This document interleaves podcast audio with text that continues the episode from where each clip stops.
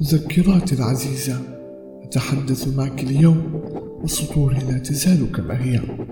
إنني أرمي همومي كلها عليك على صفحاتك البيضاء الطاهرة. فأنا آسف إن أزعجتك. اليوم بدأ مع استيقاظي بشجار آخر. أبي وأمي دائما ما يتشجران كل صباح ويعيقان أصوات زقزقة العصافير الجميلة. ذهبت إلى المطبخ. وجلست على الطاولة لآكل إفطاري وهما يتشاجران ويصرخان. لم أهتم لهما لأنهما دائما هكذا. لقد أصبحا روتينا بالنسبة لي فهما في الأساس لا يرياني كأنني غير مرئي. ارتديت ملابسي وذهبت إلى الجحيم التي تسمى المدرسة. دخلت بوابة المدرسة العتيقة التي يسمع صريرها كلما تحركت كأنها بوابات للسجن. دخلت إلى الفصل. وكالعادة قابلني ذلك الولد الذي يرى أنه الأفضل حاولت الابتعاد عنه لكنه سد طريقي. وأصبح يضايقني. أنا لم أرفع رأسي له ولكنه دفعني إلى الأرض وأوقعني. وبدأ شجار بيننا.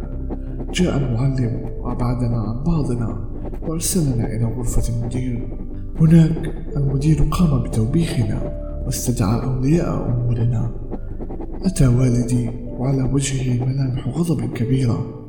المدير قد قلب الطاولة لصالح ذلك الولد لأن والده ذو منصب عال ولا يتجرأ على البوح بالحقيقة حتى لا يفقد منصبه في المدرسة. وقد تم فصلي من المدرسة. عدت إلى البيت مع أبي وعلامات الغضب قد ازدادت. كنت أعلم ما سيحدث لي. حاولت التبرير أنني على حق ولكنه أسكتني. عدنا للبيت. فجرني أبي إلى غرفتي وبدأ يضربني ضربا موضحا. لم يكن هناك أي رحمة في عينيه. وأمي بقت ساكنة ولم تفعل شيئا.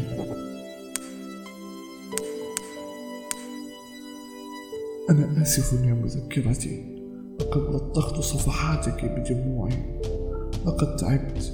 دائما ما أرى ظلالا تحيط بي. أشعر أنني في هالة سوداء قاتمة وأصواتهم لا تتوقف. أحمق غبي لا فائدة منك؟ حقير فاشل أنت مجرد حشرة أكرهك أتمنى أن تموت.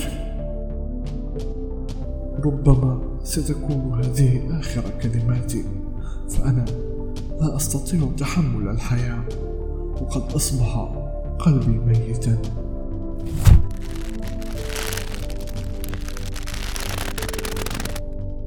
الاكتئاب ليس لعبة. كلنا مررنا بالاكتئاب وكلها بسبب التنمر ومشاكل العائلة وضغوطات الحياة.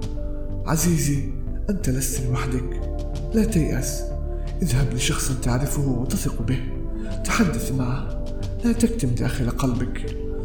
هذا الشخص دائما على وجهه ابتسامة ولكن خلف هذه الابتسامة قلب ميت. اذهب لطبيب نفسي لا تخف. ولا تهتم لنظرة المجتمع. عن الذهاب للطبيب النفسي فالطبيب سيكون صديقك وسوف يسمعك فوظيفته هو الاستماع والإنصات. صحتك النفسية بعض المرات تكون أهم من الجسدية. فاعتني بها جيدا.